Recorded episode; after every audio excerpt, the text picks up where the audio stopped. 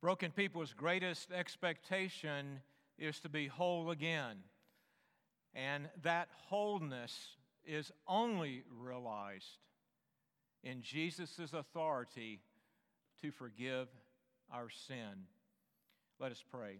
Father in heaven, as we turn to this very familiar passage of Scripture, as the Lord Jesus is confronted with a very broken man, show us, O oh Lord, the greatness of Jesus' healing of this broken paralytic. And help us to see that healing is for us today. Lord, be glorified. Guard my mouth, the words I speak, may they be true and pleasing to you. May we hear faithfully your word proclaimed. May we hear the Lord Jesus proclaimed. In his name we pray. Amen. You may be seated. The plot of Charles Dickens' 30th novel, which is Great Expectations, centers on Pip, an orphan boy who is taken in by a sister and her husband, who is a blacksmith. He falls in love with a young girl herself, Stella, and he dreams of becoming a wealthy gentleman to be worthy of Stella. An anonymous benefactor, as the story unfolds, provides a large sum of money for Pip to go to London with the great expectation of being educated as a gentleman.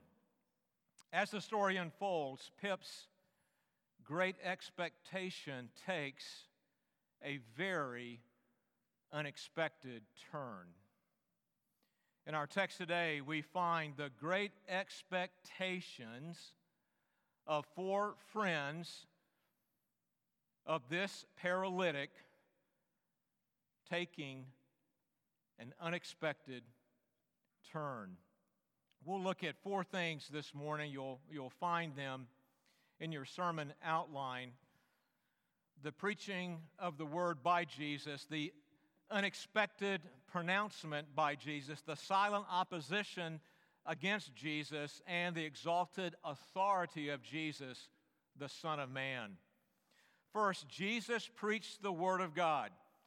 He preached about the kingdom of God coming and being realized in Him.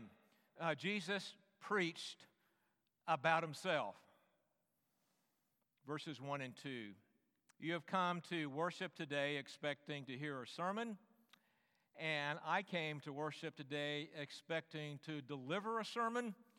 And so we will have our expectations realized today.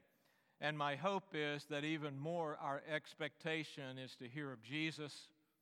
And my hope is that will be realized as well. Last week, we looked at, the, at Jesus' priorities of prayer, preaching, and pity. And you may remember after healing the casting out the demon possessed man and healing Peter's mother in law. And then after the Sabbath had ended that evening, just many, many people were brought to him. And he continued into the even, evening healing sicknesses and casting out demons. And the next morning, our Lord got up early and he went to an isolated, desolate place to spend time in prayer with his heavenly Father. And then Simon, looking for Jesus, came and said, finally found him and said, Lord, there are many people looking for you that are in need of, of healing. And Jesus' response was, Let's leave Capernaum and go throughout Galilee preaching.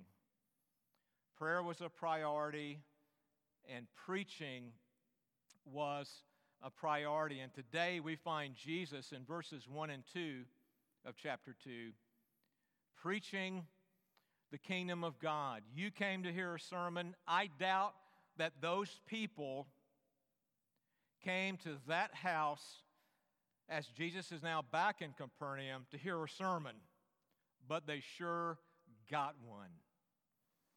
In today's passage, our Lord was in Capernaum after having preached throughout Galilee, And he was at home, the text says. We can only assume that the home was Peter's home, where Jesus healed Peter's mother in law. But Peter was, or Jesus was in a house. And great crowd had gathered together. Now, some have estimated with regards to the size of homes in, in that day, there may have been as many as 50 people crammed in this particular house. But notice what the text says there were not only people crammed in, there was no more room inside that house, but there were people out listening in, out in the doorway, the entryway, the, the courtyard, whatever the case was, listening as Jesus preached. A large crowd had gathered. There was no more room, and it seems to be even to stand outside and hear Jesus. Well, why did so many people gather? To hear a sermon? I, maybe, but I tend to think they didn't gather to hear a sermon. In fact, they may have been surprised to hear a sermon. I think they gathered to see a miracle. Remember back in chapter 1 and verse 28 that after the miracles that Jesus had performed already in the Gospel of Mark, his fame had spread and people were seeking him out, coming from all over, looking for him, wanting this miracle worker to heal them or wanting to actually be entertained a little bit and see a really cool miracle take place. Well, what they received was unexpected, I think. A sermon. We have no idea the text from which Jesus preached. We know that in Luke 4 he used Isaiah 61.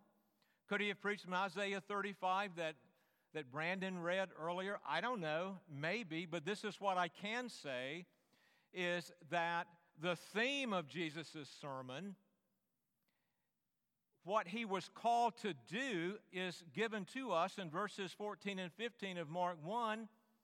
That after John was arrested, Jesus came into Galilee proclaiming the gospel of God and saying, The time is fulfilled and the kingdom of God is at hand. Repent and believe in the gospel. Jesus was preaching that day in Capernaum at that home with an overflow crowd the fact that the kingdom was at hand, the kingdom was near. He inaugurated the kingdom. The kingdom had come already in him. And he was preaching about the fact that the kingdom of God came for the, to overturn the effects of the fall by forgiving the sins of God's people and making them whole, restoring them, and even restoring creation. A promise that we see given even in the New Testament in texts like Isaiah 61 and Isaiah 35. Just to remind us a little bit about Isaiah 35 as we have chosen that for our Old Testament passage because I believe that, that Jesus' preaching ministry was, was declaring that the kingdom of God had come already. Not yet right, it'll come in full the consummation, but it had come already, and the kingdom of darkness was being pushed back. The effects of the fall were being pushed back. The effects of the fall that ravaged the heart of men and women was being pushed back by forgiveness. And in light of the kingdom of God coming near, the light of the kingdom of God breaking forth, what is the appropriate response? I need to be forgiven. How is one forgiven? Repent and believe in Jesus. But Isaiah 35 so beautifully reminds us of, of this restoration that is going to be taking place because of the kingdom God breaking forth and pushing back the darkness, pushing back the fall. The lame will walk and the blind will see. There will be joy in the wilderness. A highway of righteousness will be made through the desert. The redeemed shall walk there. No ravenous beast shall be there. The ransom of the Lord shall return to Zion. Everlasting joy shall be upon their heads. Isaiah 35 paints this picture of restoration and wholeness, of the effects of the fall being overturned, God's people being redeemed and restored. And the kingdom had already come. And passages like Isaiah 35 and Isaiah 61 and many others in the Old Testament are just remind us of the fact that the kingdom had broken forth in and through the Lord Jesus Christ. Christ's second coming, the kingdom will come in full. Again, I'm not suggesting Jesus preached out of Isaiah 35. My point is what Jesus was called to declare the kingdom of God coming in him, redemption and restoration of God's people and creation. That all who repent and believe in him, their sins will be forgiven. The effects of the fall will be pushed back in their hearts, they'll be brought in to the kingdom. One for us to consider Jesus preached the word, and in so doing, Jesus was preaching his saving work. Such should be the case for our preaching here at Covenant to exalt Christ and his saving work and to call all to repent and believe. May Derek and I, may our elders, may our deacons, may all of us be given to preaching Christ and Him crucified. And then, secondly, Jesus pronounced something that was very much unexpected.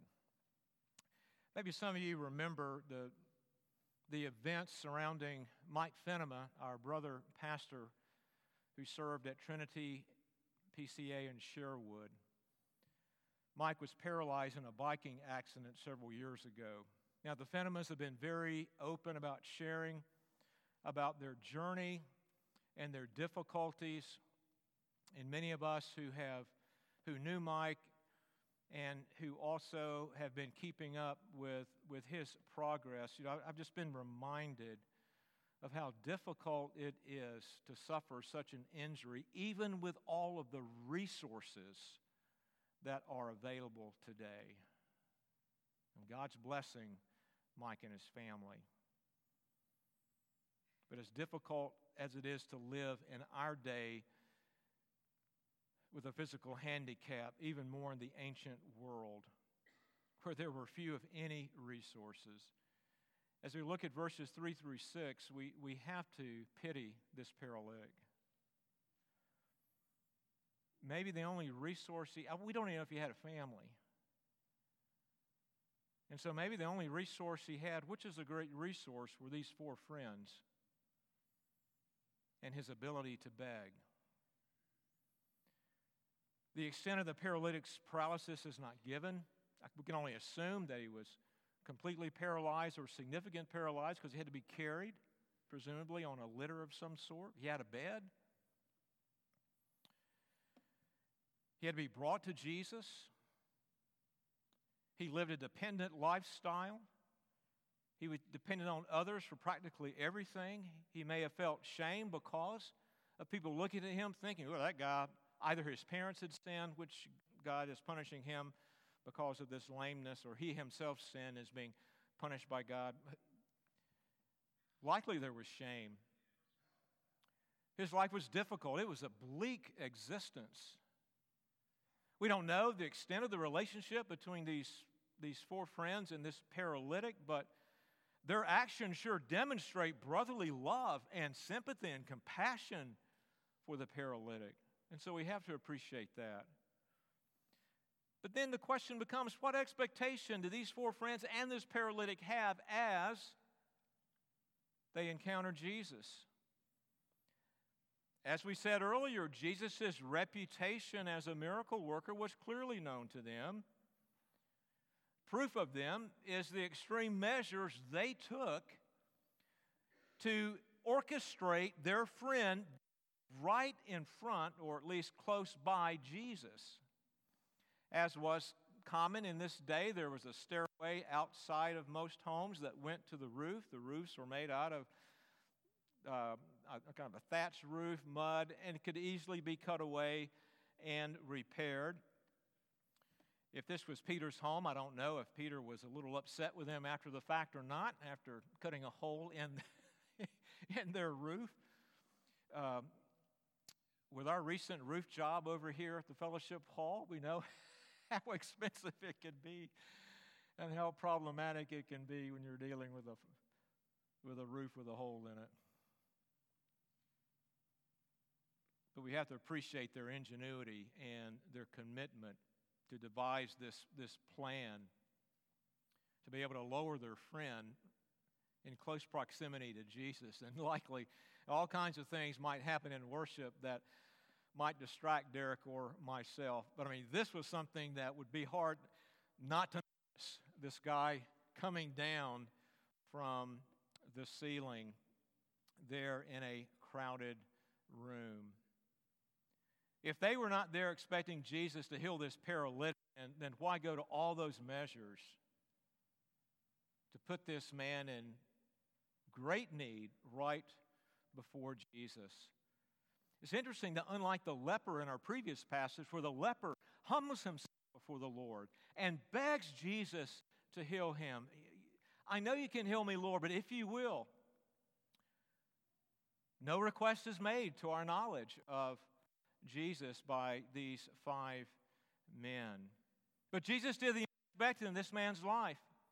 He responded to the obvious faith, presumably, not only the faith of the four friends, but the faith of the paralytic. Through their faith or trust in Jesus, he met this man's greatest need for healing the healing of a sinful heart, a guilty heart. And he pronounced to the paralytic, Son, your sins are forgiven. Mark doesn't give the reaction of the paralytic, doesn't give the reaction of the four friends, or really the crowd. And we only have to assume were they disappointed? Did they think Jesus had not read the room well enough? I mean, Jesus, the, the guy is on a stretcher, he can't walk, and here you are forgiving him? What about this man's greatest need to get up and walk, able to walk out of this place with his own legs and to care for himself.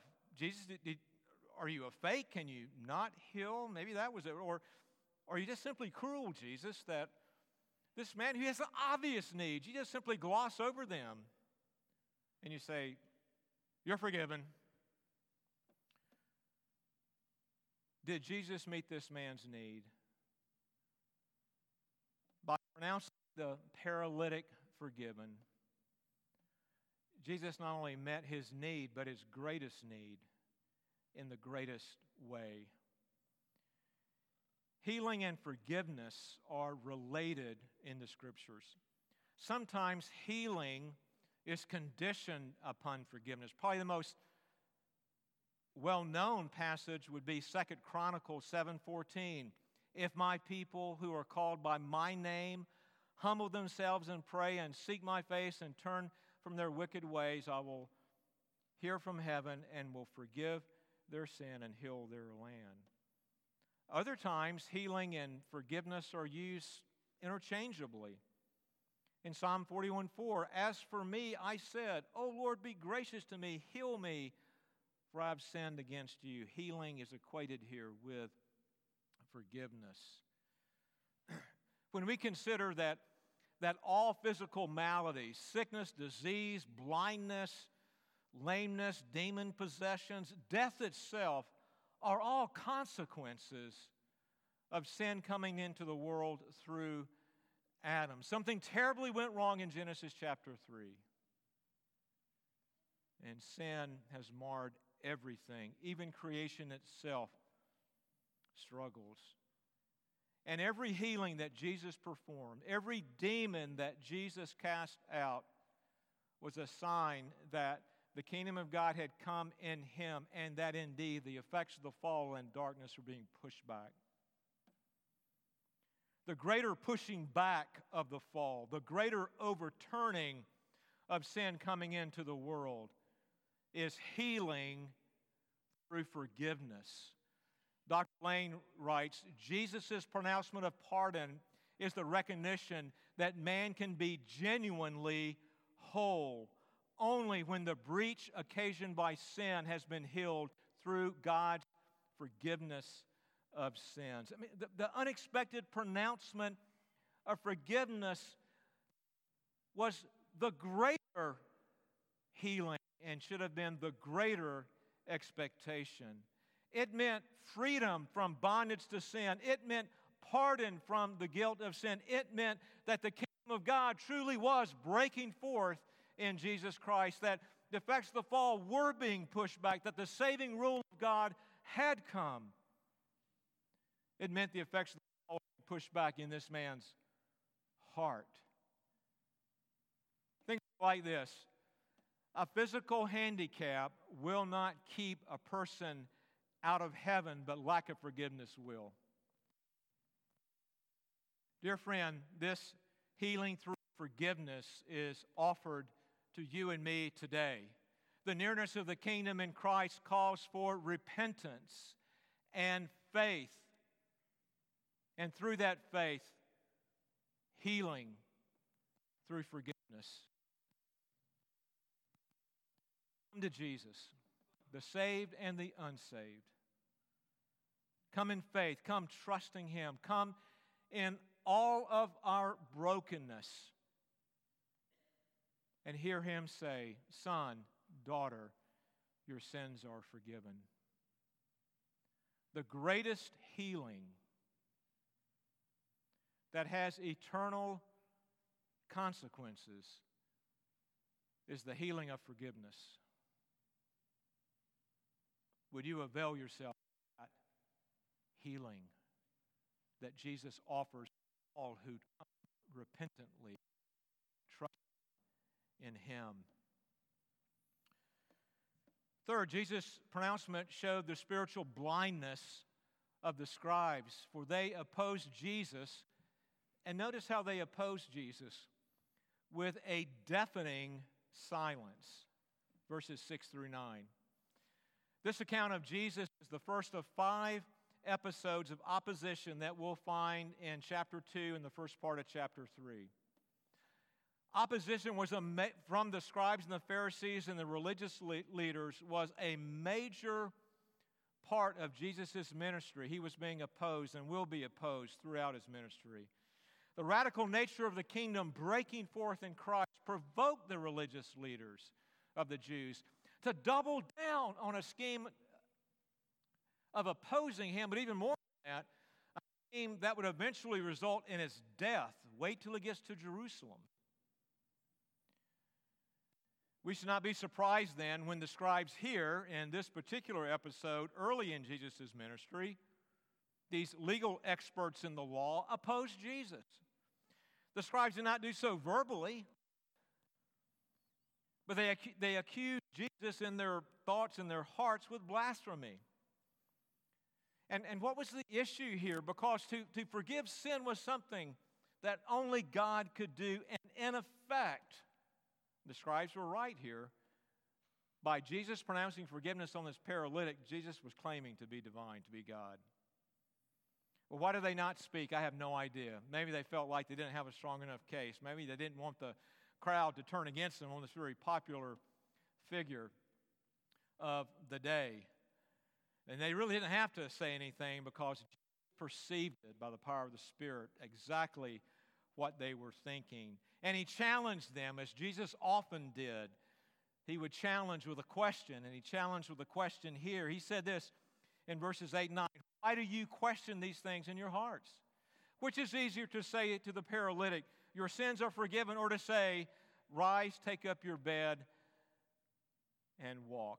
And what Jesus is doing is arguing that my authority to heal, Jesus would say, my authority to heal physically, that is a visible and verifiable act, validates my authority to forgive his sins, which is something much greater, but it's inward and not visible and verifiable.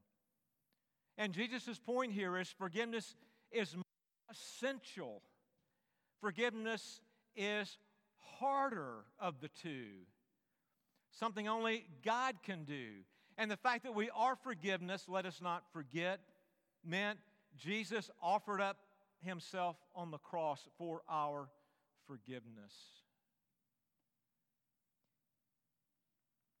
Indeed, Jesus was claiming to be God, truly divine. He had the authority to forgive sins, a greater miracle and a greater healing than the paralytic perhaps expected or could ever have imagined. And sadly, the scribes represent those who are spiritually blind to the realities of the kingdom breaking forth in Jesus, blind to Christ and his right and power and authority to forgive sins. They were, they were not only blind to who Jesus was, they were blind to their own need of Jesus. They were blind to the fact that they are as needy as that paralytic for forgiveness. They needed the greater healing. Now, let me ask this question what about us today? Are some here spiritually blind like those scribes? Jesus' right power and authority to grant forgiveness. Are some here today blinded to their own need to be forgiven of sin like that paralytic? Maybe we look down at the paralytic and we say, oh my, and yet we're blind to the fact that we are the paralytic, broken, in need of healing not of our arms and legs, but of our hearts. Jesus came preaching the kingdom is at hand, repent and believe. And the question that needs to be asked is this Are you blind and deaf to the realities of the kingdom being near to you right now? in the Christ of Scripture. Don't be silent like the scribes. Cry out Jesus to remove the spiritual blindness, to heal the lameness so you can run to Him in faith and find full forgiveness and wholeness in His true healing. Would you consider that today? And then, fourthly, Jesus demonstrated his exalted authority as the Son of Man to heal not only physically, but more to forgive sins and to make a person whole.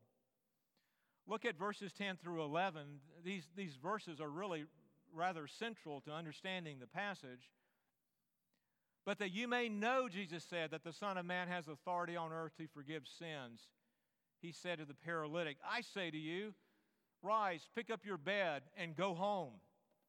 And the man rose. He picked up his bed and he went out before them all. Look at verse 12. No longer would he be carried on his bed, but he carried the bed. What a radical change had taken place. What a transformation had taken place. But it wasn't primarily that he could now walk. It wasn't primarily that he could walk home, but that he could walk through the gates of heaven in the Lord Jesus Christ. That's the extent and radical nature of this healing that this man received. And the crowd was amazed. They glorified God, saying, We never saw anything like this. The paralytic's healing, again, served as a sign of the kingdom of God breaking forth in Jesus, the Son of Man that the fall was being pushed back, darkness was being pushed back, sin was being back, though not in, yet in full, but already and in full in the day to come. It's interesting that Mark uses the title Son of Man very early here in his gospel. And this is the only place in Scripture where the Son of Man is associated with forgiveness. And here, by the use of this title, Son of Man, in verse 10, it testifies to Jesus' true divine nature as well as his true human nature. That indeed he is the God man with absolute power, dominion, and authority over all, including the authority, the authority to heal physically, and even greater, the authority to heal by forgiveness.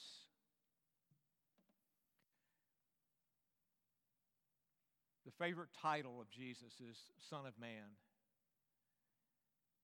And it's a title that I believe is associated and rooted in Daniel chapter 7, as Daniel gets a glimpse into the throne room of God and in verses 13 through 14, we read, And I saw the night vision, and behold, with clouds of heaven, there came one like a son of man.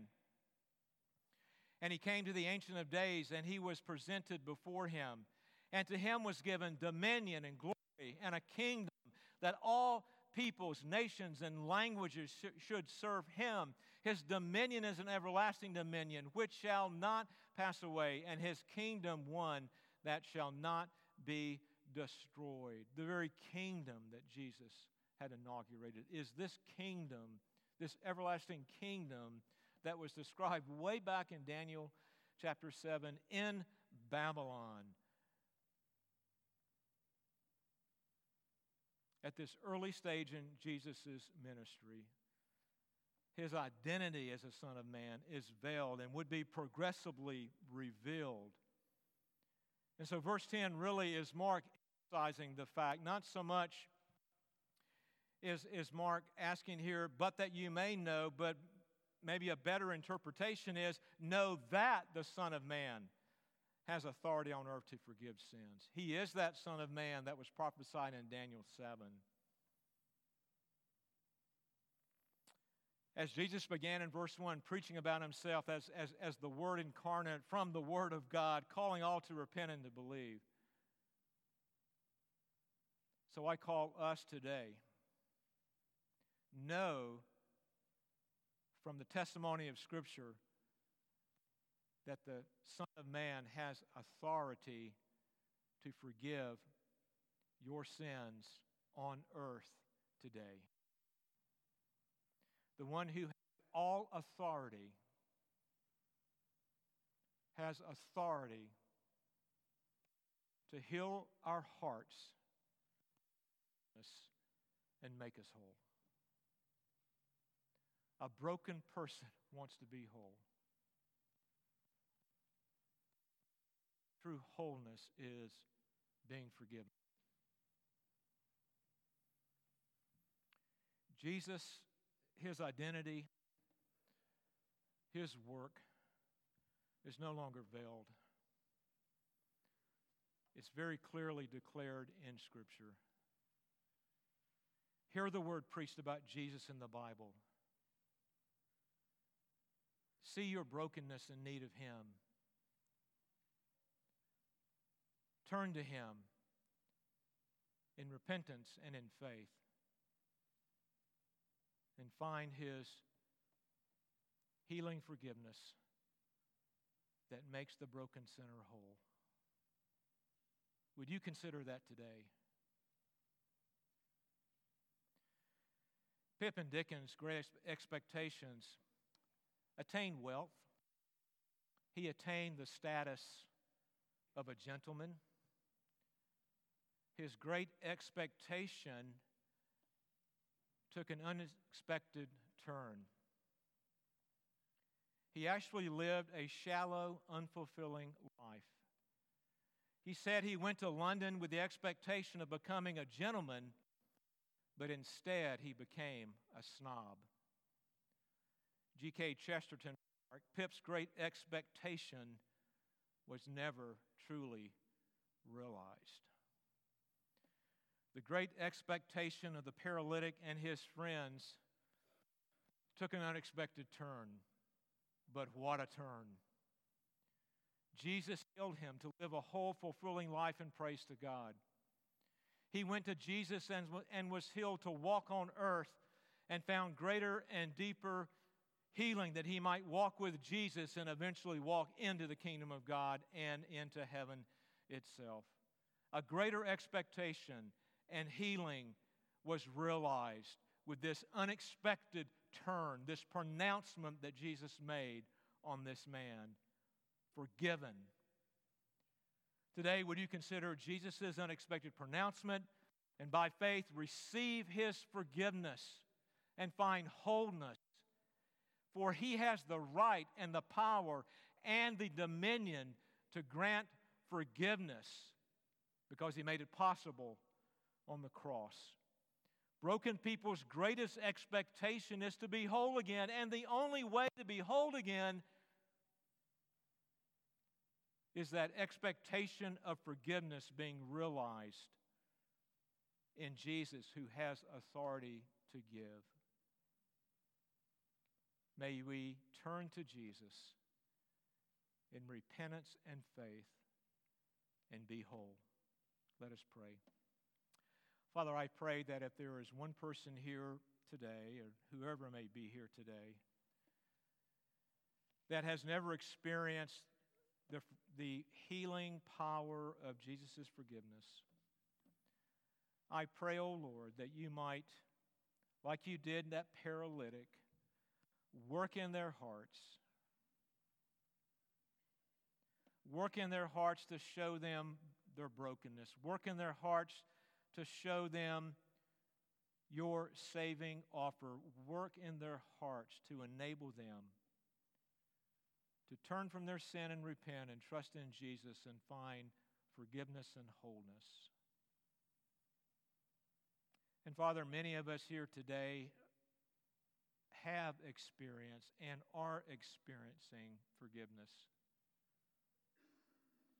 But Father, we are broken still. We deal with brokenness every day in our hearts. We need to see that brokenness. We need to flee to you with that brokenness. We need your forgiveness daily. Would you, Lord? Draw us to yourself and heal us with that glorious pronouncement that only you can make, son, daughter, you are forgiven on earth today. And we pray this in Jesus' name. Amen.